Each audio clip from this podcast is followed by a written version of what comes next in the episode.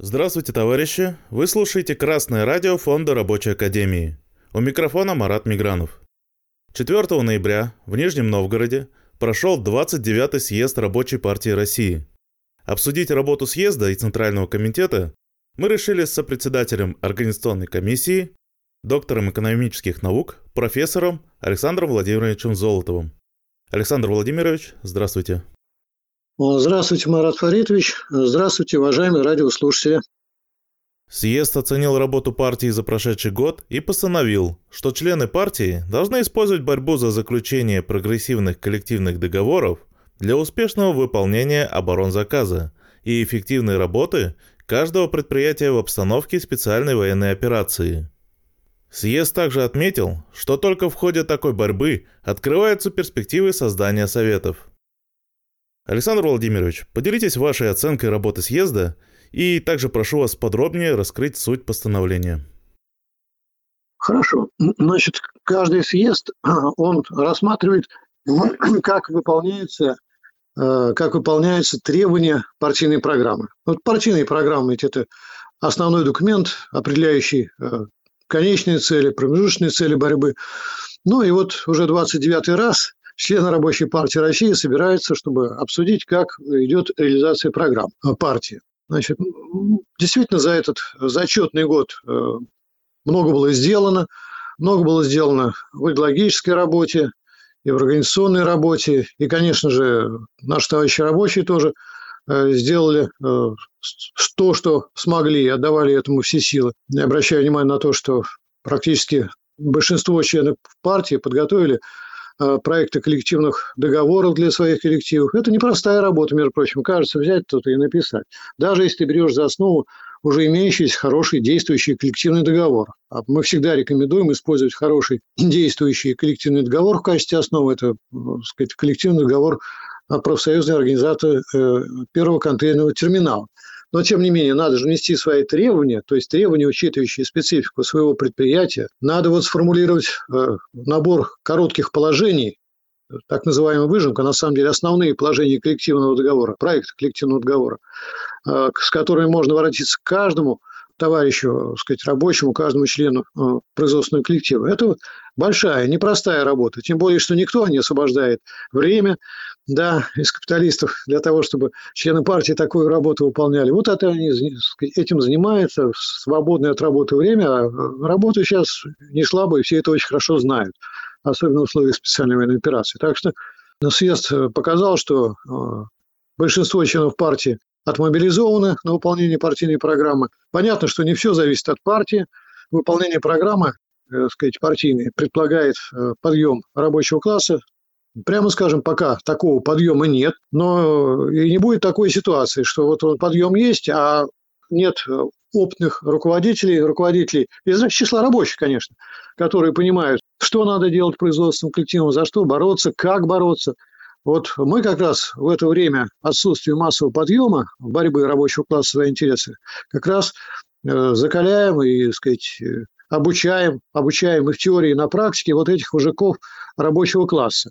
И мы видим на съезде, что именно такие вожаки были представлены, потому что на съезд не просто делегируются представители партийных организаций, а делегируются те товарищи рабочие, а, которых делегировали на заседание Российского комитета рабочих. А делегирование на заседание Российского комитета рабочих предполагает, а, что вот в поддержку делегированию выступает как минимум пять рабочих. И вот попробуйте прийти э, к рабочим и попросить подписать направление на заседание Российского комитета рабочих, если вы не авторитетный товарищ, не товарищ, который вам доверяет. Ничего не получится. Скажет, иди куда-нибудь, иди там на заборе что-нибудь пиши и там подписи собирай. А если вот собирают э, подписи, и там 5 это минимум, у нас и больше подписывают, значит, э, таким товарищам, которые принимают в работе, участие в работе нашего съезда, доверяют их товарищи. Это действительно те люди, которые способны в перспективе э, повести за собой производственный коллектив. Вот что я бы хотел отметить, если подводить итоги нашей работы. Да, ну и здесь можем отметить, что очень много сделано в логическом плане, и выступления на по, по многим каналам, и партийным, и непартийным, и выступления в печати, и выпуски нашей газеты «Народная правда». Достаточно большим тиражом 45 тысяч мы уже довели. Это распространяется именно в заводских проходных и распространяется главным образом силами членов партии. То есть, когда начинаешь это описывать, тут в 3-5 минут не уложится. Это вот работа за год. Серьезная большая работа людей, заинтересованных людей, активных борцов за интересы рабочего класса. Но вот мы никогда не удовлетворяемся тем, что мы достигли, а мы ставим задачу и, сказать, это всегда на съезде делается на перспективу. И вот эти задачи на перспективу определяются, во-первых, конечно, программой партии. Я напомню, что э, программа «Минимум», да, программа «Минимум» партии Рабочей партии России, имеется в виду общественное объединение Рабочей партии России, это возрождение советской власти как э, формируемой э, производственными коллективами. Так вот, значит, э, мы сейчас смотрим, что нужно делать в предстоящий период, чтобы приблизиться к выполнению этой программы. Ну и второе, чем мы всегда руководствуемся особенностями этой, так сказать, момента, потому что вот каждый момент призносит что-то свое в эту борьбу за программные цели. И сегодня мы видим, что это как раз борьба происходит в условиях специальной военной операции. Эта специальная военная операция направлена против кого? Против американского фашизма во внешней политике, которая политика фашизма американского проводится на Украине силами, значит, руками украинцев, ну и всех, всего этого фашистского отребия, который туда стекается, значит, тучами. Вот. Значит, в этих условиях мы все наши задачи борьбы, конечно же, должны реализовывать, осуществлять с учетом вот особенностей этой обстановки. Мы, э, партия, я имею в виду Рабочая партия России, свое отношение э, к специальной военной операции определили. Мы отметили, что это, так сказать, со стороны России совершенно справедливая, совершенно необходимая, борьба обоснованная, борьба. И хотя наше государство буржуазное сейчас, но оно буржуазно-демократическое, в отличие от того, что демонстрирует США – которые демонстрируют фашизм. То есть такую политику, которая прямо направлена на уничтожение неугодных и, прежде всего, конечно, уничтожение активистов рабочего класса, э, коммунистов, профсоюзников. И это страшный удар по рабочему классу. Уже нанесли по рабочему классу, я виду, Украины. Какая там сейчас борьба за права рабочих? Да никакая. Вас сразу, так сказать, арестуют и дай бог, если не убьют только, поскольку вы, значит, мешаете борьбе с э, якобы российскими агрессорами. Да? Вот поэтому рабочий класс, конечно же, э, должен остановить расползание этой э, заразы фашистской. Да, и вот э, поэтому и рабочие мобилизованные бьются на фронтах, а в тылу значит, кают оружие победы наши рабочие. И вот теперь мы все свои задачи, задачи борьбы за интерес рабочего класса осуществляем в форме борьбы за укрепление обороноспособности. И кажется, что это как бы забвение происходит того, э, за что всегда выступала Рабочая партия России. Она выступала за сокращение рабочего времени, за повышение заработной платы, за улучшение условий труда. Вот ничего подобного. Дело в том, что э, все эти требования, они не противоречат развитию производительных сил и повышению производительности труда, а наоборот, обеспечивают такое повышение. Поэтому вот на сегодня в условиях специальной операции жизнь необходимо повышать производительность труда. И ее повысить без инициативы рационализации, прежде всего, со стороны рабочих коллективов совершенно невозможно. И если вот э, администраторы, значит, все считают, что это их дело, и работодатели, что рабочие не суются в организацию производства, то сегодня это уже такое положение совершенно нетерпимо, поскольку оно наносит ущерб обороноспособности. И вот такие администраторы, которые ограничивать рабочую инициативу организации производства, бьют ее по рукам, так сказать, рабочим, это уже просто становится способником американского фашизма. И здесь мы, рабочие, так сказать, их представители, уже бьемся не просто за то, чтобы расширить роль, повысить роль рабочих в организации производства, а за то, чтобы выполнить оборону заказ. Это вот так сейчас стоит вопрос. То есть здесь надо, мы рекомендовали тем самым рабочим действовать поактивнее, понаступательнее. Потому что если не будет сейчас вот совершенствования организации производства и повышения производительности труда, значит, оборонзаказ будет выполняться очень худо. А президент, между прочим, как вы знаете, буквально вчера потребовал, чтобы количественно и качественно повысить производство вооружений. То есть это прямо вот расчет на то, что надо совершенствовать технологии, повышать производительность. А кто в этом заинтересован и кто лучше всего это может сделать? Именно рабочие. Поэтому мы попросили, чтобы и постановили, что наши товарищи своих производственных коллективах должны вносить соответствующие требования в коллективный договор по совершенствованию а, организации производства. Но надо и дальше видеть, что если, значит, э, вот с этим совершенствованием дело, так сказать, неспешно идет, и, во-вторых, могут немножко это отложить, а обеспечить, постараться обеспечить оборонзаказ за увеличение, за счет увеличения продолжительности рабочего времени, спискации труда. Какое-то время, конечно, это может быть даже неоправданно. Какое-то время, пока не внедрили новую технику, пока не обучили э, рабочих работать более эффективно, но это только некоторое время. А если это вот делается основная ставка на это, совершенно неправильно и принципиально неправильно. И поэтому мы значит, требуем идти не по пути удлинения продолжительности рабочего времени, а мы требуем как раз в рамках рабочего времени проводить обучение рабочих передовым методам работы, совершенствование э, производства, собирать предложения и осуществлять э, реализацию этих предложений стороны рабочих по совершенствованию производства. А для этого нужно как раз что делать? Надо сокращать э, время непосредственно труда и увеличивать время обучения и время участия в управлении. Вот мы подчеркнули, что это сегодня форма сокращения рабочего времени. Потому что когда рабочий обучается новым э, приемом производства, когда он вносит свои рационализаторские предложения, занимается рационализацией, то это, конечно, деятельность связана с работой, но и непосредственно работой не является. Это свободное время, как время свободного развития человеческих способностей. Да, мы сегодня выступаем за то, что эти способности развивались в определенной форме в связи с, значит, с повышением производительности труда, прежде всего в этой форме. Но, тем не менее, это сокращение рабочего времени. Поэтому ни в коем случае рабочая партия России не отказывается от задачи сокращения рабочего времени. А кто понимал сокращение рабочего времени как так, что значит бросить все и пойти и просто по-разному, сказать, болтаться и шататься, то совершенно неправильно. Понимаешь, что такое рабочее свободное время, точнее говоря. Я еще раз напоминаю, что свободное время – это время для свободного развития человеческих способностей. В данном случае мы призываем и э, рассчитываем на то, что будут развиваться способности, которые э, реализуются в виде повышения производительности труда. Ну и, соответственно, вот такие, такое творческое отношение должно поощряться материально. И там, где все-таки приходится использовать сверхурочные дополнительные часы труда и дни труда. А мы видим, что это широко используется. Значит, надо не просто в соответствии с, э, с трудовым кодексом повышать оплату вот этих сверхурочных часов труда, а в двойном размере с первого часа начиная, а надо и в тройном размере. Это раз, а во-вторых, надо, учитывая такой напряг сегодня, значит, надо записывать это, вести такой учет, это переработанное время, и компенсировать помимо повышенной оплаты труда, надо еще компенсировать это дополнительно днями, э, значит, отпуска оплачиваемого. И это тоже на пользу обороноспособности, потому что, ну, как на передовой люди не могут. Вот это вот, кто так думает, что люди на передовой каждый день воюют. Те совершенно неправы. Поговорили, вот, помню, я с ветеранов войны говорил. И сейчас, наверное, такая же ситуация в точности, что вот воюют, воюют на передовой, потом раз, ну, какое-то время на переформирование, на то, чтобы прийти в себя. Даже вот в условиях военных действий. А что же мы производство-то? Все только вот не поднимая головы по, что называется, по две смены и без конца. Так невозможно работать.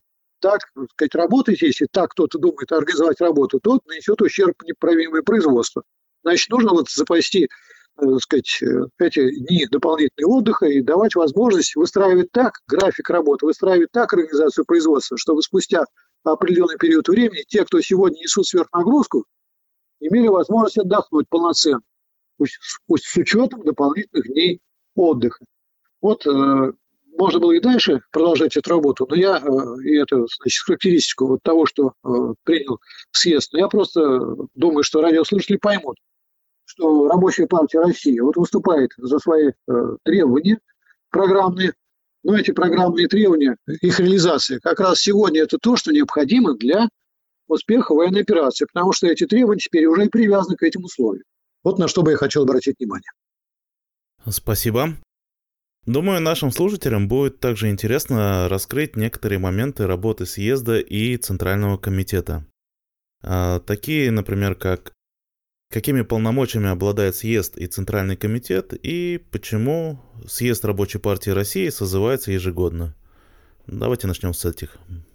Давайте. Значит, ну, не сомневаюсь, что все мы понимаем, и слушатели понимают тоже, что съезд – это высший орган партии. Да? Он вправе принимать э, любые решения, вплоть до сказать, принятия программы, э, изменения программы, вплоть до принятия устава, внесения поправок в устав. Другое дело, что это, поскольку программа – это такой фундаментальный документ, который готовился, между прочим, не с бухты-барахты. Вот, значит, я хочу сказать, что я один из авторов программы. Над ней работали также и Михаил Васильевич Попов, э, президент Фонда рабочей академии в свое время, Виктор Георгиевич Долгов, тоже очень известный ученый, обществовед. То есть, и вот когда мы работали, мы учитывали и, и первую программу партии, и вторую программу партии, и весь опыт накопленный борьбы рабочего класса э, после принятия, так сказать, этих программ. То есть, поэтому программа – это очень долгосрочный документ.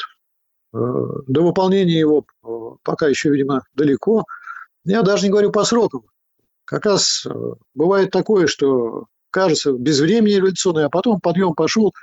Это вот трудно предвидеть. Далеко в том смысле, что еще много не проделано, не проделано этапов.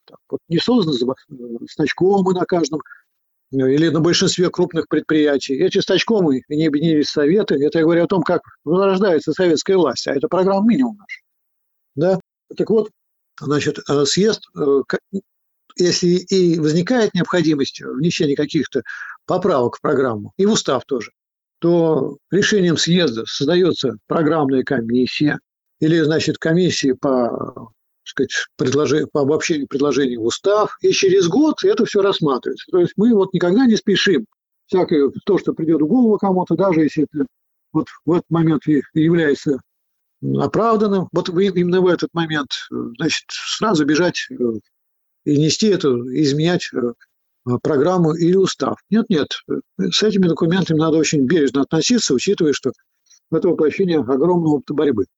А, поэтому съезд, э, он э, обладает таким правом, о чем я уже сказал, правом принимать программу и вносить в нее изменения, правом принимать в устав и вносить в него изменения, он э, на самом деле чаще всего в большинстве своем занимается тем, что рассматривает, как выполняется программа и как выполняется устав.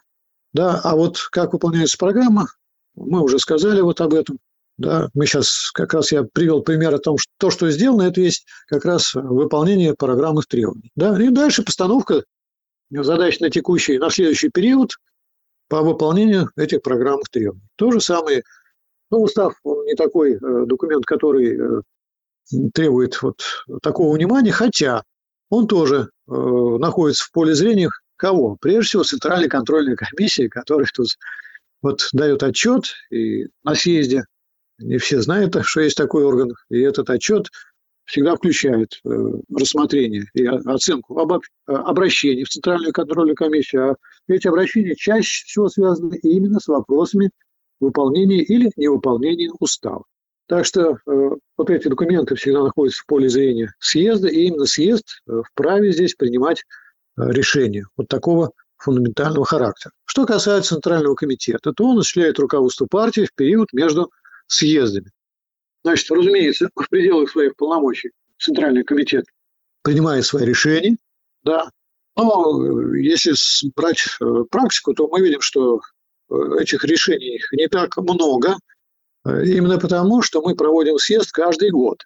А год ситуация достаточная для того, чтобы вот учесть какие-то, с одной стороны, изменения, а с другой стороны, мы понимаем, что вот пока еще есть ну, я, я бы сказал, такая ситуация, что нет массового подъема рабочего класса, он вполне достаточно, что вот э, детально собрать э, осмыслить этот опыт и поставить задачу на год вперед. Э, и, соответственно, и Центральному комитету тоже нет большой необходимости. Но вот еще не текут революционные события, да, так как они могли течь в условиях революционной ситуации. Быстрые смены, форум борьбы, значит, массовое движение рабочих, когда нужно вот э, выработать э, план действий на, может быть, очень короткий период, более короткий, чем год. Поэтому Центральный комитет на практике, он, так сказать, э, всегда готов принять решение, но не так много этих решений принимается в период между съездами. Я бы выделил, вот если брать значит, год прошедший, то было принято решение, заявление идеологической комиссии Центрального комитета как раз с оценкой того, что делается э, в области специальной военной операции.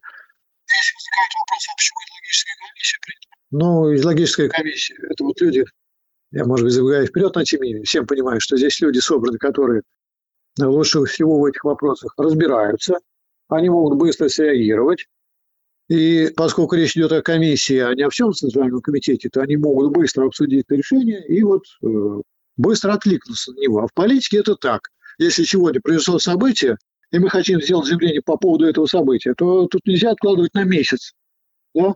потому что иначе уже это умрет. А вот э, если вы на следующий день, через два дня это сделаете, ну, это действительно счастье в политике. Так вот, логическая комиссия приняла, но это не значит, что это вот каждый может, кто влез в дрова. Если бы из логической комиссии допустила ошибку, то Центральный комитет ее, конечно, поправил. А в данном случае позиция из логической комиссии выражает и позиции Центрального комитета. Вот я ответил на примере, как э, принимается решение Центральным комитетом. Спасибо. А, а как выбираются делегаты на съезд и кандидаты в Центральный комитет? Должен сказать, что э, делегаты на съезд э, выбираются в соответствии с решением э, Центрального комитета. Да? То есть мы хоть и знаем, что есть традиция в Рабочей партии России каждый год проводить съезд, но тем не менее этот съезд проводится по решению кого? Центрального комитета.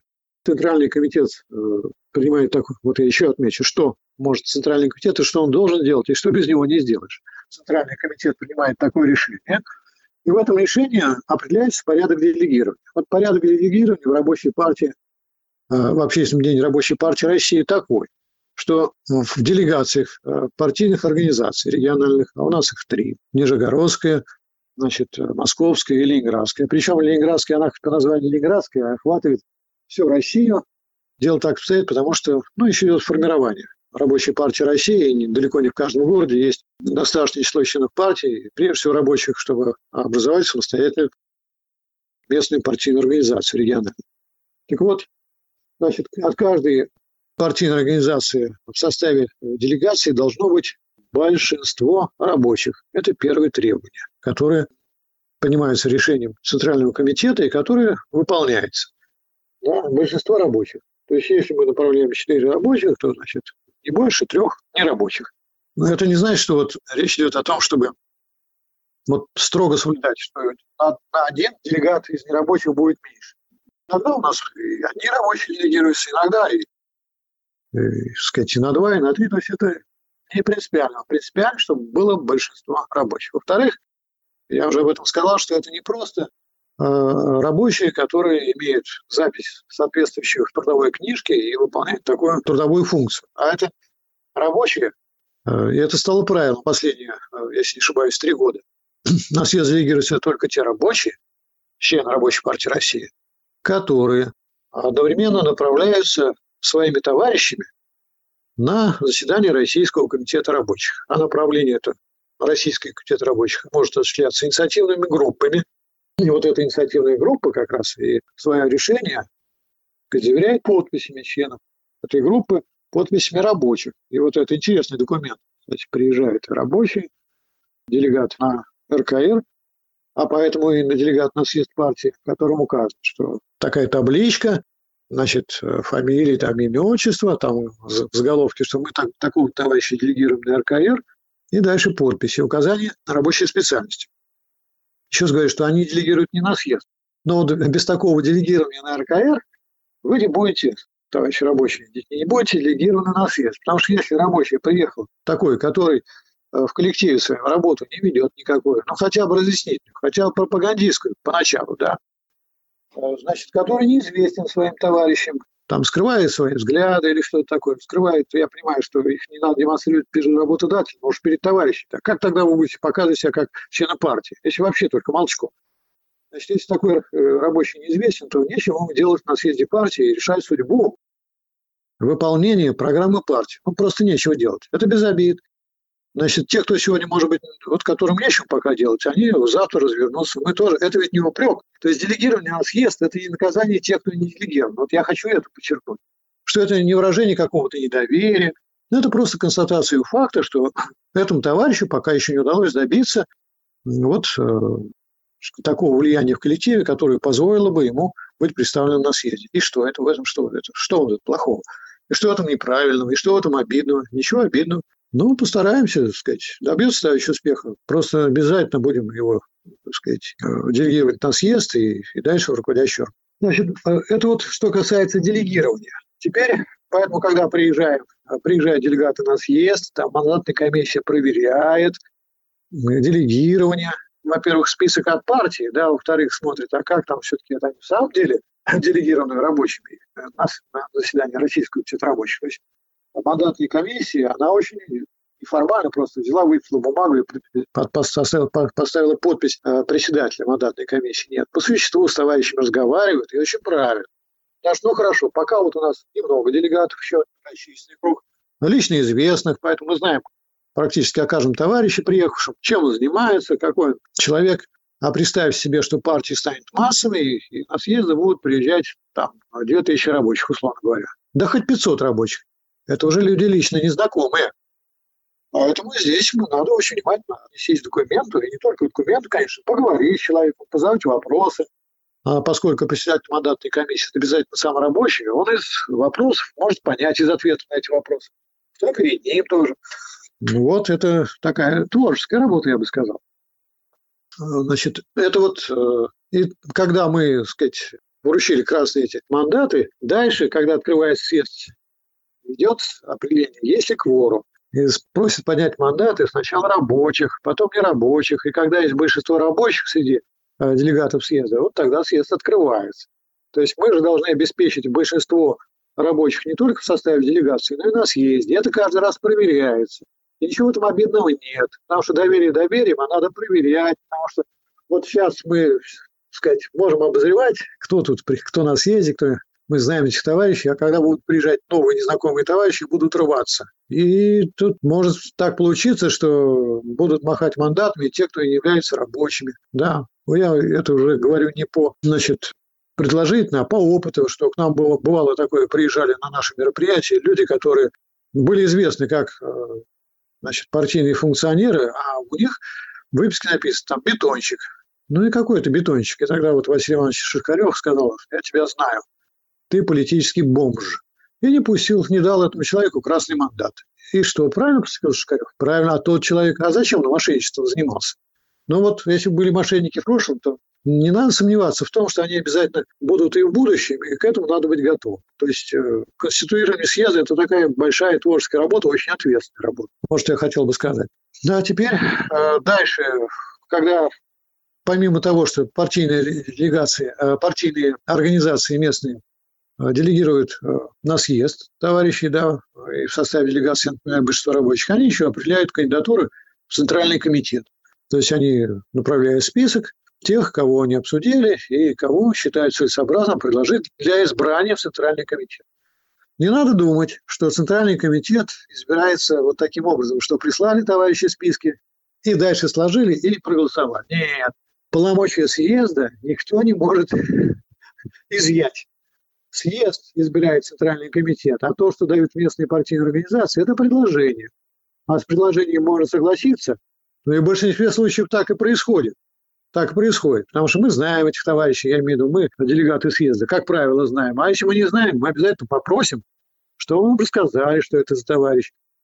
А поскольку э, местные партийные организации тоже вдумчиво к этому делу относятся, то, как правило, вопрос возникает. Но иногда возникает и ситуация. А вот скажите, что это за товарищ такой?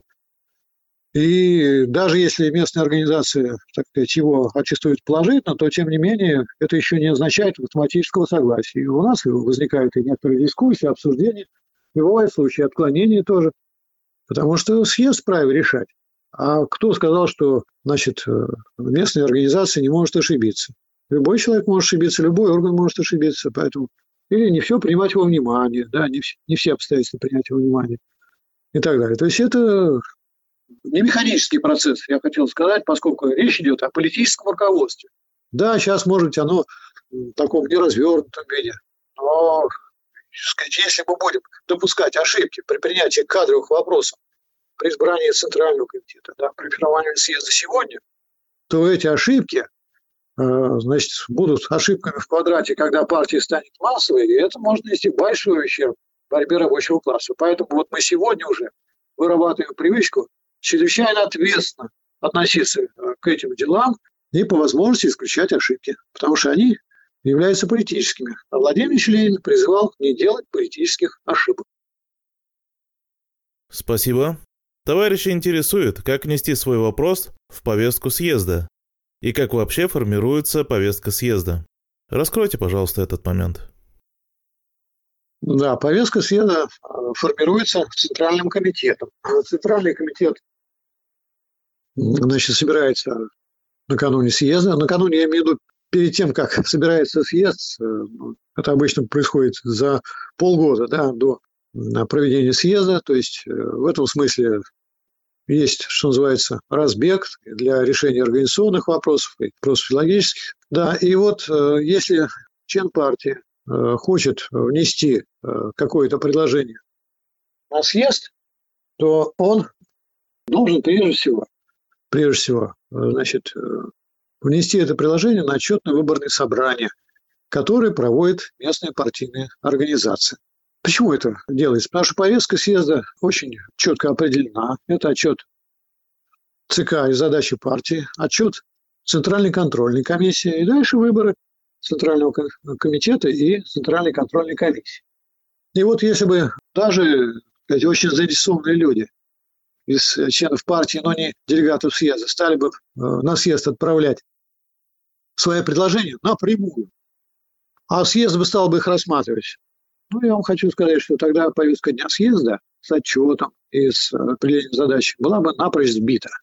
Потому что пришлось бы э, решать эти вопросы, а скорее всего частные вопросы. Потому что когда готовится отчет ЦК, то учитывается положение дел в партии, учитывается в том числе обращения, да, которые прозвучали, или выступления, которые прозвучали на отчетных собраниях местных организаций. И вот это все в таком обобщенном виде, э, конечно, представлено на съезде. А вот непосредственно, чтобы обратиться, это значит сбить работу съезда. Поэтому такие обращения приветствуются, и у нас даже таких врачей никогда и не бывало. Вот не бывает, чтобы человек написал, что да. Если вы из истории брать, то помните, письмо съезд написал Владимир Ленин. Но все прекрасно понимали, почему стали рассматривать письмо от э, члена ЦК партии. Во-первых, это член ЦК, хотя он тогда уже не был делегатом, что называется, скончался, да, поэтому он не мог присутствовать. А письмо рассмотрели. Ну, так это Ленин. Это, так сказать, э, тот человек, который руководил партией, вот не, не смог присутствовать на съезде, а что его делегировали в 100%. Вот по такой-то вот очень печальной причине. Поэтому рассматривали такое письмо. Но это исключение, подтверждает из правил. Если в нашей партии был бы который по состоянию здоровья не мог участвовать в заседании э, съезда, то, возможно, его письмо бы рассмотрели. Но я, с другой стороны, хочу сказать, что человек, который сказать, по состоянию здоровья не может участвовать, он нашел и другие формы. Вот я, конечно, не провожу прямых аналогий с той ситуацией, которая была там в начале 20-х годов и это исключительная как раз ситуация. А здесь, пожалуйста, обращайтесь э, сказать, партийные организации, выступайте на собраниях отчетно-выборных, и когда будет готовиться отчет, ваши предложения и задачи партии обязательно будут учтены. Это нормальная совершенно практика, которая позволяет инициативу учитывать и избивать проведение съезда. Я вам хочу сказать, что не то, что там люди, которые не делегаты съезда, там и все делегаты съезда не имеют возможности выступить, если речь идет о массовой партии. Вот недавно проходил съезд э, Коммунистической партии Китая. И там больше двух тысяч делегатов. Да, и представь себе, если бы каждый сказал, я имею право выступить, право ты имеешь, но ты имеешь голову на плечах, чтобы понять, что вот есть определенный ход работы, и если каждый будет стараться воспользоваться этим правом, то съезд тогда вообще можно закрывать, можно вообще его не собирать. Потому что 2000 делегатов по 5 минут, и да, считайте, сколько это было бы. Вот целый год надо потратить, чтобы каждый делегат мог выступить и быть услышан. То есть это претензия такая, что не случайно на таких съездах, на массовых, определяются докладчики. Эти докладчики тоже могут работать с делегатами, к ним могут подойти, но непосредственное обращение непосредственное выступление невозможно, если, конечно, не ставить задачу сорвать работу съезда. Вот я бы так ответил на этот вопрос. Спасибо. Какие комиссии есть в составе Центрального комитета и чем они занимаются? А, значит, в составе Центрального комитета Общественного объединения Рабочей партии России создаются или э, действуют, и создаются и действуют, естественно, три комиссии. Первая – рабочая комиссия. Понятно, что по названию, что это комиссия, которая непосредственно э, организует работу в производственных коллективах. А дальше идеологическая комиссия. По ее названию тоже видно, что это комиссия, которая непосредственно осуществляет и идеологическую работу, и руководство идеологической работы, и организационная комиссия. Понятно, что организационная комиссия как раз материально, создает материальные предпосылки для работы рабочей комиссии и идеологической комиссии, то есть организует всю эту вот работу. Ее содержание как раз нет какой самостоятельной такой организационной работы. Это работа э, значит, подчинена организации по направлениям деятельности рабочей комиссии и идеологической комиссии.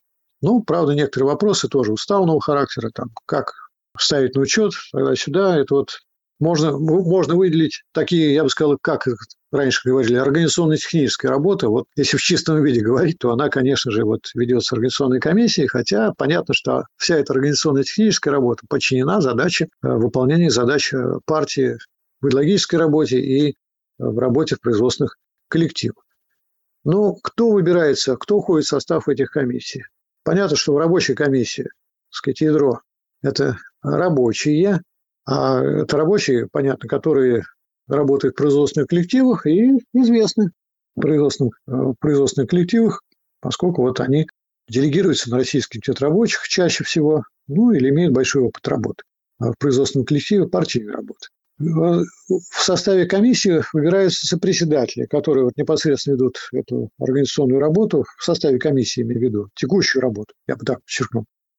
В нашей э, рабочей комиссии, э, я имею в виду рабочей комиссии нашего ЦК, э, сопредседателями являются тоже известные очень рабочие, товарищ Кальвит, товарищ Егорчик, товарищ Шилов, нет, товарищ Шилов логической комиссии, я тут его перевел в комиссию, то вот э, это люди, которые ведут заседания Российского комитета рабочих, а они ведут, потому что тоже имеют связь с производственными коллективами, непосредственно, поскольку у них работают. Да, и вот совсем недавно э, Валентин Владимирович Кальвит еще раз сказал, что, товарищи, давайте не откладывать наши контакты, наше общение, наше сотрудничество, нашу работу от одного э, заседания Российского комитета рабочих к другому. Давайте между этими заседаниями э, чаще связываться, обмениваться опытом, помогать друг другу. То есть вот это как раз дело рабочей комиссии. В идеологической комиссии у нас помимо рабочих есть вот те, кто являются крупными идеологами. Ну, я вам назвал э, сопредседателя идеологической комиссии Михаила Алексеевича Попова. Я думаю, не надо его представлять. Э, сопредседателем логической комиссии является также э, Кирилл Валерьевич Юрков, молодой товарищ, который является активным преподавателем Красного университета Фонда рабочей академии. Он сказать, ведет занятия по, по науке логики. Ну и кроме того, Кирилл Валерьевич является ответственным за выпуск э, собрания сочинений Михаила Васильевича Попова. Это тоже очень важная идеологическая работа. И вот э, товарищ Юрков, он за содержательную сторону, товарищ Павлов за техническую сторону отвечает этой работы. Я вам хочу сказать, что, может быть, это не очень бросается в глаза и не очень ясна связь вот этой работы с тем, что делает партия, но это работа фундаментальной значимости. Фундаментальной значимости. И она еще будет больше востребована, даже не сегодня, не в нынешних условиях, а в условиях, когда борьба рабочего класса э, пойдет на этапе уже установления диктатуры патриата и построения социализма. И больше того, уже перерастание социализма в полный коммунизм. Вот в полной мере вот эта работа, которую сегодня делают наши товарищи, будет востребована, потому что Михаил Васильевич Попов, он э, внес неоценимый вклад в построение научной картины э, социалистического общества, не только социалистической экономики, но и социалистического общества, диалектичной картины. Вот в своей монографии «Планомерное разрешение противоречия развития социализма как первой фазы коммунизма». Я не побоюсь сказать, что это произведение надо поставить вровень с такими произведениями, как «Капитал», «Империализм как высшая стадия капитализма», а дальше вот э, это монография. Вот чем занимается наша идеологическая комиссия, но отмечу, что сопредседателем логической комиссии является и Дмитрий Ильич Шилов. Это рабочий, но он э, очень хорошо подготовлен э, теоретически, он выступает, хорошо выступает с пониманием дела, поэтому здесь рабочие тоже эту задачу выполняют. Ну и, конечно, организационная комиссия, она самая малочисленная, потому что техника, организационные вопросы, они при всей их значимости все-таки не сердцевина того, что делает партия. И здесь э, у нас в числе сопредседателей Сергей Александрович Горбушкин, который тоже является рабочим, и он прекрасный совершенно организатор.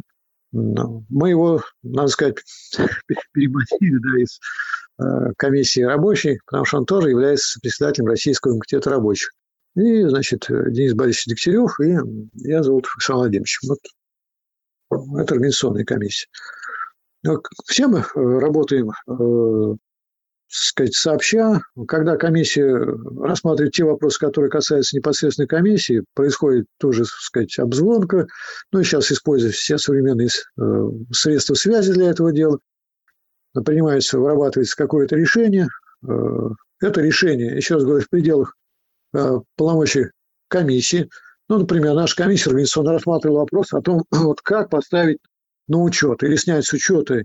Мы выработали здесь такое решение, которое носит такой технический характер, и поскольку все остальные комиссии э, согласились, то оно вот приобрело силу решения. Если бы не согласились, понятно, что никакая комиссия не может узурпировать права ЦК, но не надо делать так, что если мы приняли решение о том, как ставить учет, мы будем всех наших товарищей обзванивать, говорить, товарищ, вы согласны с этим, как мы? Поскольку наша партия, значит, ее организации и члены ЦК значит, живут от Москвы до самых до окраин, в разных часовых поясах, с разными рабочими графиками, то это ну, становится просто невозможно решить ни одного вопроса. Поэтому еще раз говорю, в такой ситуации вот, выработалась практика, что комиссия принимает решение, и оно решение комиссии, конечно, да, но члены партии э, им руководствуются с учетом того, что если бы Центральный комитет как целое с этим решением бы не согласился, вызвало решительный протест всех остальных членов, то, значит, это было бы отменено. Но если это не вызвало протест, ну, значит, это принимается. Вот такую работу ведет э, Центральный комитет и, его комиссия. Ну, я должен сказать, что мне кажется, что вот э, практика работы уже так сказать, устоялась, выработалась. Конечно, всегда можно сделать лучше и нужно делать лучше. Хотелось бы иметь побольше времени для членов комиссии, свободного времени для такой работы. Но это уже зависит от тех успехов, которые добьются наши члены партии своих производственных коллективов. То есть, решая задачи производственных коллективов, ну, например, в плане сокращения рабочего времени, они тем самым создают предпосылки и для улучшения своей партийной работы. Спасибо. Вы упомянули монографию Михаила Васильевича «Планомерное разрешение противоречий развития социализма как первой фазы коммунизма», я бы хотел воспользоваться моментом и напомнить, что Красное радио Фонда Рабочей Академии полностью озвучило эту работу, и сейчас она выходит в формате аудиокниги. И призываю всех ознакомиться с ней. Да, это я хочу, Марат Фаридович, я хочу за это поблагодарить, потому что ну, вот это дело совершенно необходимое. Я еще раз подчеркну, что эта книга, это, так сказать, марксизм-ленизм в его актуальном проявлении. Потому что вот ответить на вопрос борьбы за перерастание социализма в коммунизм без самого тщательного изучения этой книги невозможно. Поэтому она еще, она уже сейчас актуальна, поскольку мы должны понимать, что нас ждет в будущем. И с учетом этого, кстати говоря, строить и сегодняшнюю работу, да, она уже и сейчас актуальна, а будет еще актуальней. То есть это работа на большую перспективу. Я хочу поблагодарить всех тех товарищей, товарищей с Красного радио, которые вот эту работу выполнили. Большое спасибо. И я бы еще хотел добавить, что эта монография является замечательным примером применения диалектики. Но вернемся к нашей теме. Мы уже обозначили, какие есть комиссии, но также интересует, как определяется, в какую комиссию попадет каждый член Центрального комитета.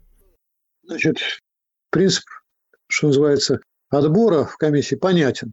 Люди, которые э, имеют наибольший опыт работы в данной сфере, наибольшую перспективу для работы в данной сфере. Ну, скажем, вот давайте я буду в рабочей комиссии. Вот я, значит, профессор, работающий в университете, и буду в рабочей комиссии.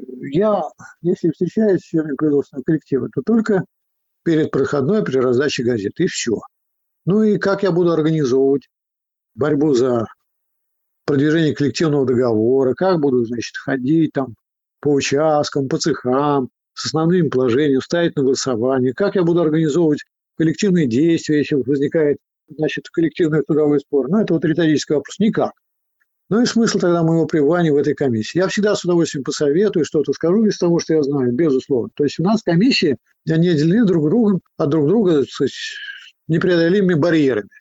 Мы, ну, вот видите, вот сейчас меня задаете вопросы, которые, на которые могут отвечать логическая комиссия. Но могу ответить и я тоже. Для меня тоже эта работа не чужда. Так и для всех, для нас тоже. Скажем, Валентин Владимирович Кальвит, он сопредседатель рабочей комиссии, но одновременно он и секретарь Нижегородской партийной организации. Так поверьте, вот организационная работа, и на нем тоже, так сказать, что называется, висит, и, точнее говоря, он за нее отвечает. Это за организационную комиссию. Важную, так сказать, большую, так сказать, достаточно напряженную.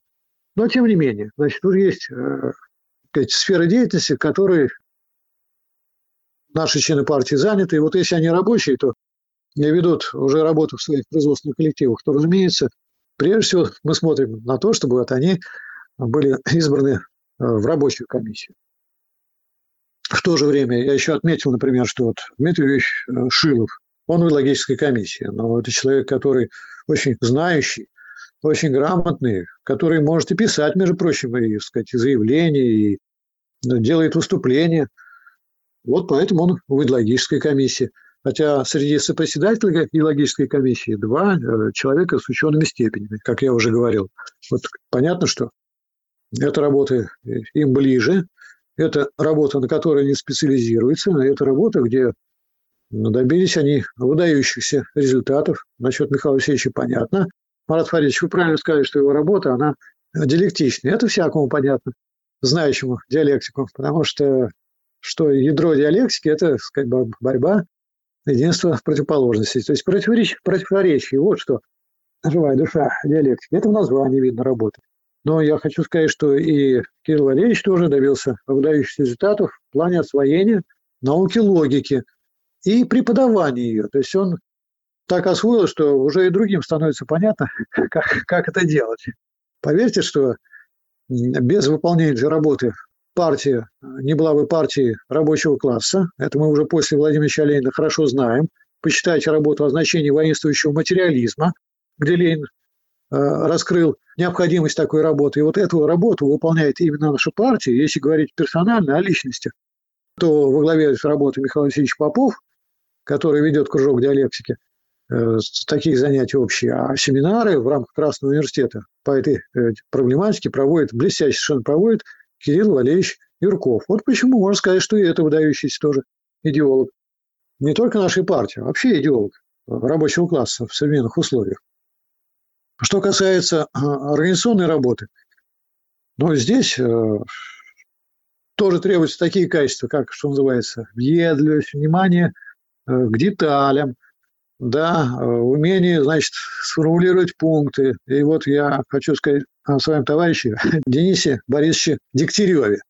Он, значит, по своей специальности врач высочайшей квалификации, кандидат медицинских наук – но и, наверное, в силу того, что он врач, там не можно, так сказать, не, врач настоящий, не можно, наверное, не обращать внимания на тонкости дела. Что так вот тут мы сделали там надрез, а там не сделали. То есть он вот все до мелочей, скрупулезно, что называется. Вот э, Денис Борисович именно такой человек, с такими свойствами. Помимо того, что он тоже преподаватель Красного университета, то есть он идеолог, вполне состоявшийся, но вот э, внимание к таким деталям и, так сказать, умение видеть в целом наверное, как это говорят врачи, имеет план операции. Это он, вот его способность к планированию организационной работы, я бы сказал, что тоже, так сказать, выдающийся. Вот он поэтому сопредседатель организационной комиссии. Сергей Александрович Горбушкин, который прекрасно выполнял свои задачи как сопредседатель рабочей комиссии, а с этого года, значит, и с прошлого года тоже сопредседатель организационной комиссии, он возглавляет Московскую партийную организацию очень непростая организация во всех отношениях. Ведь территориально они разбросаны, там и тоже есть люди из Подмосковья, и там, э, сказать, рабочих не так много. Непростая ситуация. И вот, чтобы вот рабочих там было немного, значит, партия, э, партийная организация действовала как партийной организации Рабочей партии России. Вот здесь от секретаря очень многое зависит, и Сергей Александрович с этим прекрасно справляется, хотя это очень молодой человек. Ну, конечно, вот он такой человек, он имеет все основания, и просто необходимо, что он был сопредседателем организационной комиссии. И вот так каждый товарищ, в общем, отбирается вот по своим деловым качествам. Я сейчас назвал сопредседателей комиссии. Я думаю, что товарищи, сказать, которые не сопредседатели занимают занимаются очень ответ, важной и ответственной работой в составе комиссии, на, на меня не обидятся, потому что тогда очень много времени уйдет э, на рассказ о каждом товарище. Они все, поверьте, достойны. Спасибо. Кем контролируется выполнение решений съезда? Значит, вообще говоря, э, я вот здесь вспомнил тоже ленинскую мысль о том, что каждый член партии отвечает за судьбу партии. Поэтому я бы начал с того, что каждый член партии должен и контролировать, и на самом деле и контролирует тоже. Почему? Потому что мы имеем примеры, что когда возникали кризисные ситуации в партии, да, ну и казалось бы, что вот кризис там, ну вот скажем, имею в виду то, что было несколько лет назад в Ленинградской партийной организации, когда люди пошли в разнос и хотели в чуждой партии перехватить руководство этой партии. И что вот если бы надо было ждать, что Центральная контрольная комиссия рассмотрит обращение, а потом, значит, Центральный комитет рассмотрит ситуацию в Ленинградской партийной организации, а съезд примет решение, да, ну, это все тогда, это просто дезорганизация работы. А вот э, члены партии, товарищи тогда надо вспомнить, э, Алексей Михайлович Чопа, Петр Владимирович Белогури, рабочий тогда был, вот, сказать, сейчас у кого-то из них поменялся статус, но я должен вспомнить то, что было на тот момент. На свое усмотрение, по своей инициативе, отвечаю за судьбу партии, а за, соответственно, за выполнение решений съезда. Потому что если бы была дезорганизована крупнейшая организация, Ленинградская партийная организация, я вас уверяю, решение съезда, которое стоялось накануне, были бы не выполнены. И вообще тут судьба.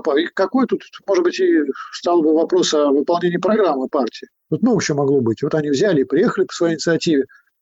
Да, значит, обеспечили решение кадрового вопроса э, в партийном духе и тем самым обеспечили выполнение решений съезда. Вот как я просто хотел сказать, что ответственность каждого члена партии за свою партию – это не, не фигура речи, да, это отвечает э, действительному положению вещей. И вот вам очень наглядный пример.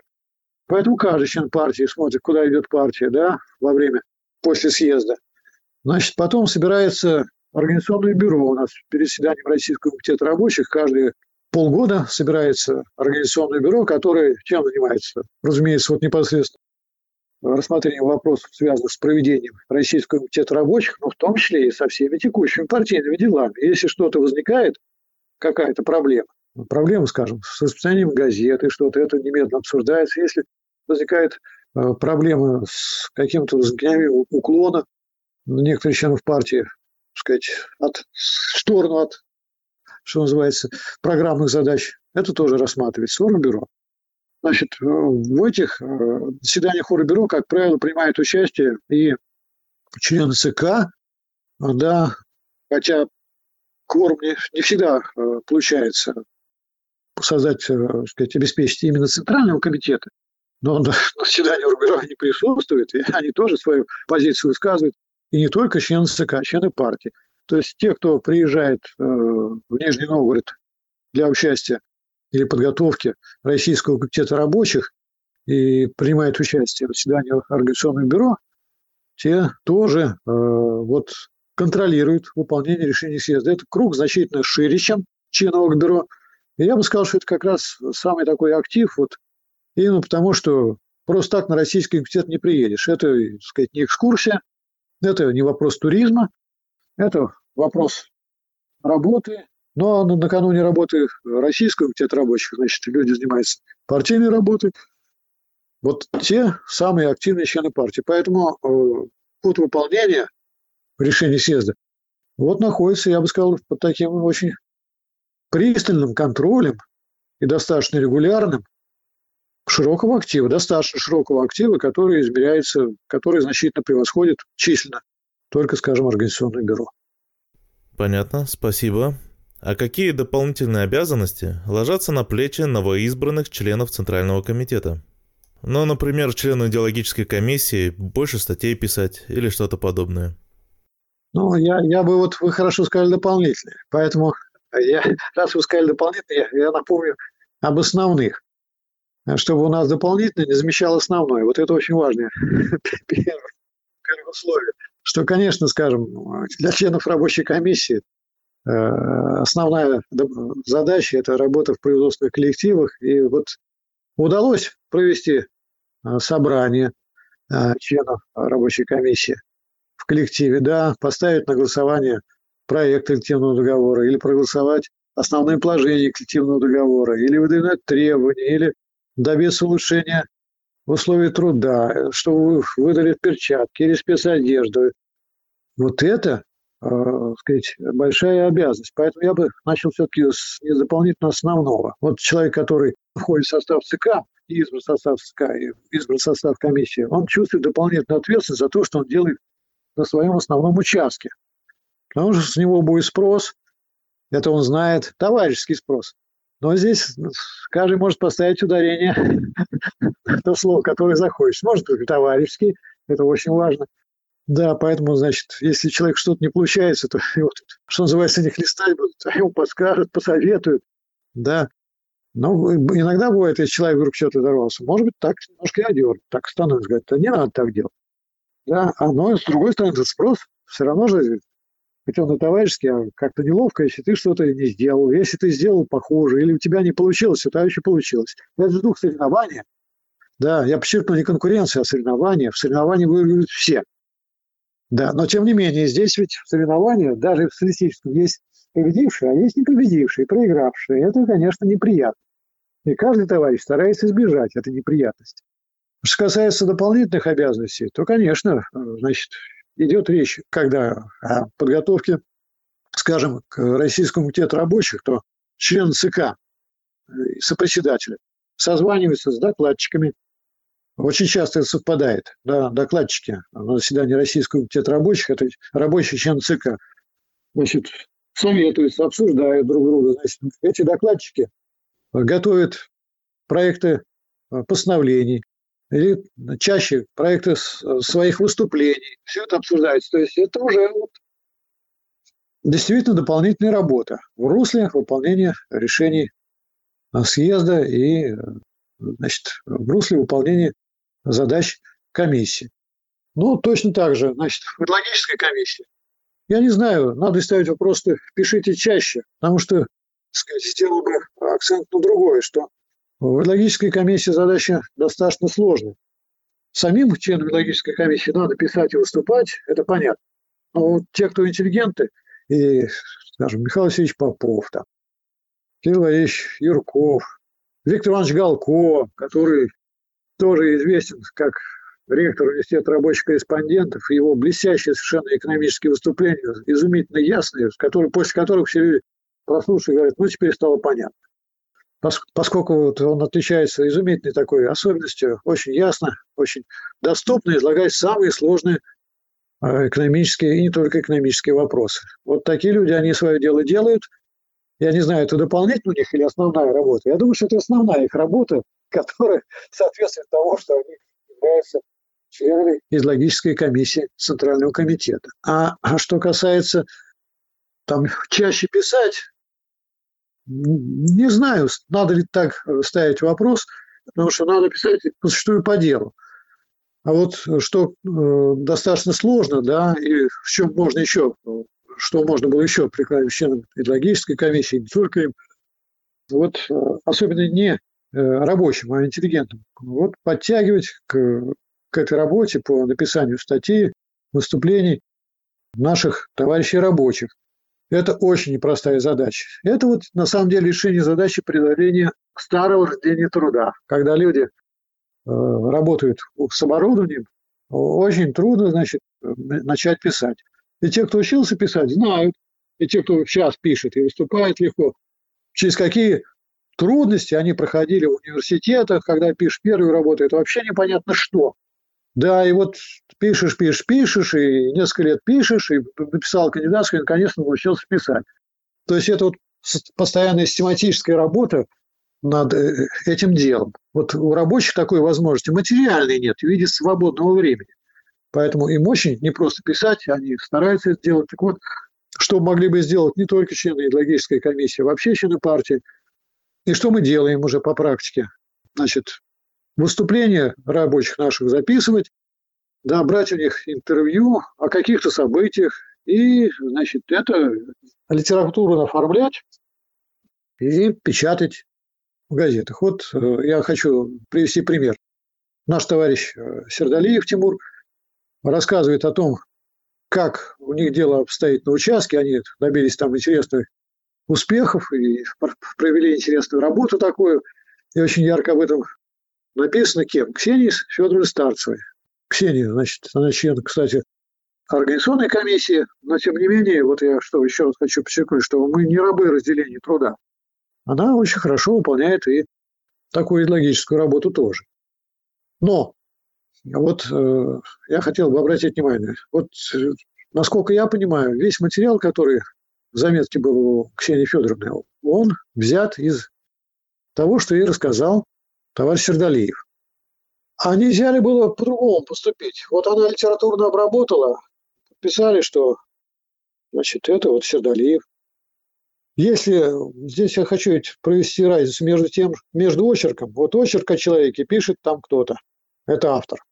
Потому что он дает свои оценки, свое видение человека. А если излагают факты, которые приводит э, рассказчик, то на самом деле здесь уже не очерк, а здесь вроде бы как интервью. Вот я бы, например, видел бы так, что наши члены партии берут такие интервью, и написано, что выступление товарища такого-то, выступает товарищ такой-то, Сердалиев, вообще все это изложил. Да, а интервью взяла э, там, Ксения Федоровна Старцева. Замечательно, замечательно. Потому что тогда правильно расставлен акцент. А то мы вот говорим э, о том, что рабочие не пишут.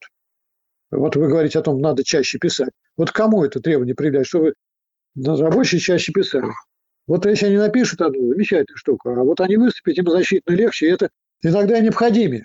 Потому что если вот Сердалиев не рассказал э, Ксении Старцевой вот этот опыт, он и пропал. А он интересный. И это вот первый шаг, но он же это шаг вперед. Его надо поддержать. И вот вообще ознакомление с ним, это же вот начало соревнований. Если, значит, Сердалиев с товарищем сделали, а почему Петров с товарищем не может это сделать? И Петров говорит, да я, мы тоже сделаем. Да, огромной важности работы. Нам ведь, э, сказать, до революционных свершений пока еще далеко, по этапам. Я не говорю по времени. Поэтому каждый шаг практического движения важнейшей программы – это не умаление программы. Помните, Маркс писал в критике Егорской программы. Но он просто заслуживает большого внимания и поддержки. Так вот, э, я бы вот для увеличения этих э, выступлений в печати наших товарищей, вот я бы пригласил бы всех. И вот вы, собственно, этим тоже занимаетесь, Марат Фаридович, я имею в виду Красное да. радио. Вы же это организуете. Да. Интервью-то берете вы, а отвечает кто-то другой. А это вот на бумагу приложить. Вот и тогда бы у нас количество статей от членов ЦК партии рабочих было бы значительно больше. И мне эта работа тоже знакома. Я, например, раз в полгода э, готовил. Сейчас к этому очень широко включены и другие товарищи. А мне вот на протяжении лет, наверное, 25 приходилось этим заниматься. Именно мне. Чем? Большие выступления наших товарищей рабочих. Да, потом, значит, товарищи, целые бригады наших интеллигентов, прежде всего. Василий Иванович Шишкарев обычно возглавлял. Занимаются раскруткой. Сейчас технические средства это дело ускоряют. Дальше идет сокращение, все. А материал уже становится читаемым, небольшим, самый интересный, ярко выбран. Ну, скажите, кем это? Чье это выступление? Вот большая работа была литературная, редакционная. Это чье выступление? Того, кто редактировал? Или того, кто дал исходный материал и выступил? Того, кто выступил. Вот поэтому у нас в нашей народной правде больше всего рабочих опубликовалось, а уж за 20 с лишним, за четверть века с лишним, уж точно это я абсолютно, так сказать, чем в любой другой газете российской. Хотя бы она выходила каждый день. Больше рабочих публиковалось, потому что вот мы специально на это заточены. Вся партия на это работала. лице, значит, э, размотчиков, тех, кто сначала записал, потом размотал, потом отредактировал, потом, значит, нашли деньги, сказать, издали газету, смакетировали. Огромный технический аппарат для того, чтобы голос рабочего был доступен, слышен другим товарищам рабочим в десятках тысяч экземпляров. Вот, вот эта партия. Вообще я восхищаюсь этой работой огромного коллектива, который, сказать, потом даже неизвестно, что вот, вот кто знает, что занимался размоткой Василий Иванович Шкалев и еще целая группа товарищей. Никто не знает. А что нам важно было сказать, что а вот эти выступления размотаны. Ну, может, когда-то и будем писать. Но сейчас это вот это вот сбивать с толку. Сейчас наша задача состоит в том, чтобы дать трибуну рабочему партийцу. И мы эту задачу выполняли. И выполняем, мы будем выполнять. И вот в этом направлении надо еще работать. Еще много можно чего сделать. Спасибо. Так, тогда перейдем к следующему вопросу. Кто отвечает за контроль и распределение партийной работы среди членов партии? Значит, я хочу сказать, есть такое понятие. Вот контроль, распределение – это функция управления. А есть такая особая форма управления, как самоуправление. Вот рабочий отвечает каждый член партии. Ну, я вам приведу пример. Вот у нас э, вчера проходило собрание Нижегородской партийной организации. И вот мы как раз обсуждали вопрос, значит, распределения обязанностей. И каждый тут выступал и говорил, что делает, и на чем мы остановились, что каждый должен, э, значит, э, подумать над тем, какие он будет задачи выполнять. Так, в принципе, все эти обязанности мы перечислили. Там подготовка выступлений, распространение газет, написание коллективного договора, продвижение в производственном коллективе. Когда вот этот перечень мы составили, мы поняли, что некоторые нерабочие, конечно, не могут в полной мере участвовать, хоть какой-то степени, какой-то задачи. Ну, как мы будем продвигать э, коллективный договор, проект коллективных договоров в производственном коллективе? Вот и выясняется роль интеллигенции как бы она много не выступала и хорошо не говорила, но, так сказать, на ключевых участках действует именно рабочие. Вот поэтому у нас рабочая партия России, поэтому у нас рабочие имеют решающий голос. Да, по большинству принимается решение рабочих на момент голосования. Значит, вот каждый, сказать, обдумал, что он сделал. Теперь мы это отправим все секретарю. А секретарь дальше посмотрит и, так сказать, так общим взглядом прикинет. Может быть, у кого-то недогруз, у кого-то перегруз, такое некоторое переоспление. А на следующем собрании у нас было решение. Мы обсудим этот план в целом. В целом. Вот вам кто отвечает за распределение. Вся партийная организация. Вся. Если вы хотите персонализировать, ну, отвечает секретарь. Но если он отвечал так, что он их составлял, ну хорошо, вот у нас сравнительно небольшая партийная организация, сравнительно Нижегородская партийная организация – наш секретарь, если бы он все бросил, все свои домашние дела, а у него работа тоже, как у всех рабочих, производственных, да, то, может быть, он это как-то и составил. А зачем ставить положение секретаря, чтобы он бросил все? Потому что если он бросит все и будет составлять, заниматься партийной работой, то дальше у него начнутся конфликты в семье. Скажет, ну, дорогой мой, у тебя есть семья, и долго он так продержится. У меня, значит, фронт классовой борьбы в коллективе, еще будет фронт классовой борьбы в семье. Но это два фронта. Не слишком много мы требуем. Вот когда мы ищем персонально ответственного. Поэтому каждый ответственный за свои поручения, уж, наверное, каждый ответственный. Собранием проголосуем. Это вот высший орган партийной организации региональной. Вот она, организация. Но только организация, это же не секретарь только. Да, он, конечно, работу координирует. А организация – это каждый член организации. Да, и их орган, их общий. Это вот я сказал по поводу того, что э, ответственность лежит на каждом в первую очередь. Да, секретарь и комитет, э, конечно же, тоже контролирует, тоже контролирует. Но тут все-таки, я думаю, самый контроль и ответственность э, в первую очередь окажет члены партии. Потому что представь себе, что э, речь идет о Ленинградской партийной организации, членам партии в Владивостоке, там, в Калининграде, где только их нет, членов партии. И огромное количество людей. И что? И вот секретарь, товарищ Назаров, значит, Дмитрий Олегович будет вот смотреть, на эти огромные списки и, сказать, и пытаться выяснить, а вы в самом деле это выполнили поручение, не выполнили. Это технически невозможно. Технически невозможно и не, не должно быть. То есть никогда один руководитель несет ответственность за выполнение поручений каждым членом партии. Нет таких руководителей. Да, а орган, конечно, рассматривает, что же в итоге получилось. Да, и где-то, сказать, какие-то провалы. Контроль текущий, да. И он тоже по делам таким ключевым, да, сказать, заметным делам. Там человек сколько распространил газет или сколько не распространил. Такой счет у нас вот количественный, э, сказать, измеряемый, налажен или налаживается. У нас есть, скажем, если мы говорим о распространении газет в партии, Дмитрий Иванович Афонин. Он член Центральной контрольной комиссии. Ему поручено персонально вести учет распределения газет. И вот он списывается с распространителями. Это более узкий круг, точнее говоря, с получателями газет. Это более узкий круг, чем распространители. Да? И пока одного Дмитрия Ивановича хватает.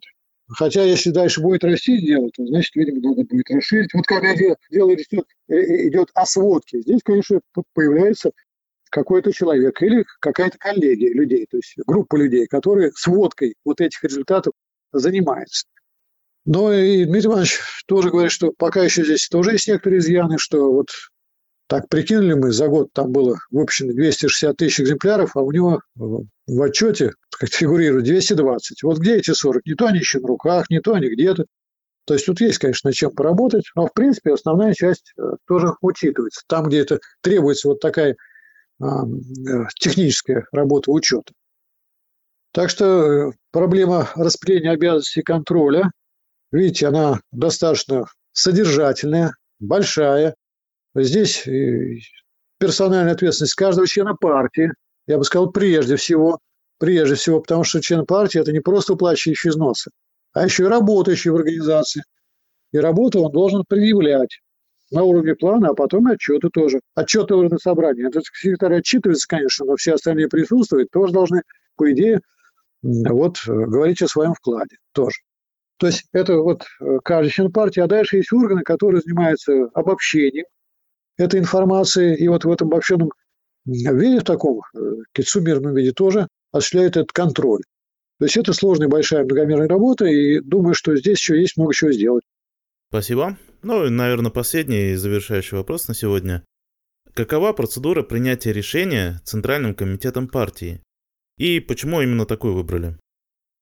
Значит, процедура у нас зависит от того, как собирается Центральный комитет.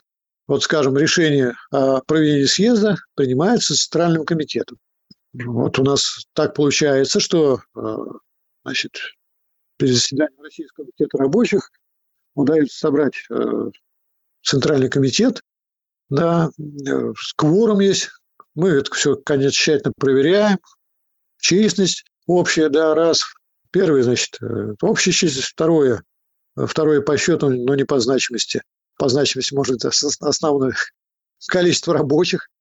Когда кворум есть, все, мы открываем заседание Центрального комитета, и там большинством голосов все решается, мы все тут присутствуем, каждый может выступить. Ну, и это обычная совершенно картина, процедура. Еще раз говорю, что это каждый э, год мы принимаем решение, скажем, проведения съезда, повестка, способ делегирования. Как понимаем? Понимаем роки. И как-то у нас там очень хорошо получается вот эти вопросы даже э, особенно больших обсуждений это не вызывает. Потому что понятно, что надо делать, понятно, как это делать. Да. Вот это одна форма. Когда мы собираемся очно, все решается, так сказать, классически путем голосования, открытого голосования. И тут каждый может высказаться. И вот когда каждый может высказаться, как ни странно, это меньше всего вызывает вопрос. Теперь второе. Бывают экстренные случаи, когда, значит, когда нужно принять решение, что называется, в отклик на какое-то мероприятие, да, событие между, в период между пленумами ЦК, ну и между съездами. Значит, собрать людей в одном помещении уже, конечно, не получится, это понятно. Значит, приходится действовать с учетом того, э, какие существуют возможности. Тогда решение принимается следующим образом. Есть человек или группа людей, которые готовит такое решение.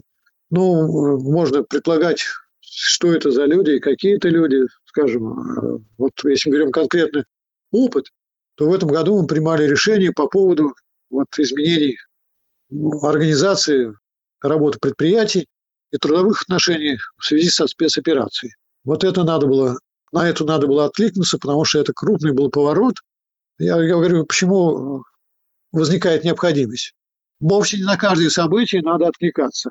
Вовсе, вовсе не на каждое событие. Но здесь был очень крупный поворот, потому что э, вот это решение правительства было связано с э, значительной степени с отказом от упования на рыночную стихию, э, с повышением роли государства, в том числе планового начала, в деятельности государства.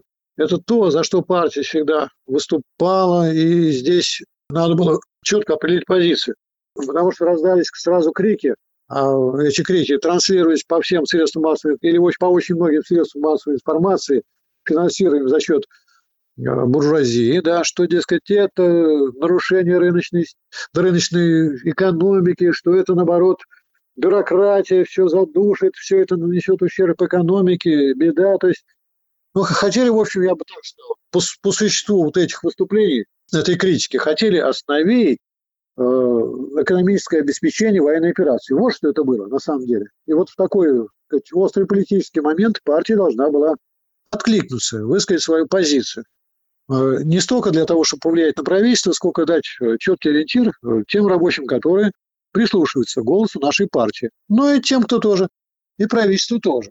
Потому что на самом деле правильная позиция э, идеологов рабочего класса и партии рабочего класса, она влияет на формирование позиции и сказать, власти имущих. Мы, что не буду в эту тему углубляться, такие примеры имеем. Вот в этой ситуации, значит, Михаил Васильевич Попов, известный человек, и я тоже достаточно в этом смысле известный, подготовили проект постановления, и его отправили для голосования Э, значит, членам ЦК.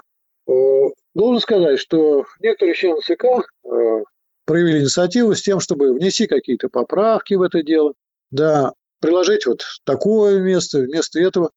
Но что надо иметь в виду, что вот если мы начнем процедуру правки этого проекта с тем, в том порядке, в каком мы проводили, и его проводят правки любых проектов при, так сказать, сборе не через интернет, а очно. Очно. То, да, очно. То это означало бы, что проект не был бы принят очень долгое время, потому что э, внесено четыре, значит, проекта, которые на самом деле есть исправленный первый. Значит, мы должны, а давайте теперь, товарищи, проголосуем, что брать за основу какой из проектов. И вот эти товарищи, которые сидят в разных часовых поясах, мы здесь голосуем в одно время, в Владивостоке, значит, другая, есть доступ к интернету, у них нет доступа. Мы, значит, все-таки голосование провели. Дальше. Товарищи, которые несли свои проекты и категорически настаивают на том, что проект э, товарища Попова и товарища Золотова нуждается в доработке, ну, хорошо. То есть они вносят свои предложения каждое предложение, то есть каждая правка должна голосоваться. И если уж идти по норме э, принятия правок э, в условиях э, очного заседания, то есть выступление за, выступление против. И мы начинаем эту процедуру осуществлять через интернет. Значит, каждому человеку надо разослать выступление за. Потом еще одно выступление за. Потом, значит, разослать. И что, прочитали все остальные. Дай бог, кто не получит это дело. Это ущемление прав члена ЦК. Потом начинается рассылка, значит, выступлений против повестки правок. А правок у нас три десятка, потому что члены партии у нас все с головами, и всегда можно что-то сделать лучше. Хотите, вот я сейчас любую свою книгу, я любую свою книгу могу сейчас переформатировать. Вот я вам, как пишущий человек, могу сказать, что это не проблема. И даже, может, это и лучше получится. Но, но уже вот есть момент, который надо, так сказать, а по которым надо определиться в том уровне, в приемлемом. Ну, приемлемом уровне. А сделать лучше всегда можно. Это бесконечный процесс. Да, любого завершенного труда можно улучшать, улучшать, улучшать. Но надо было откликнуться. То есть я специально с некоторой такой публицистичностью на это нажал, что если мы пошли путем голосования таким, который является привычным и обычным для сбора органов в, общем, в общем формате, то мы бы, я думаю, что это предложение не приняли бы.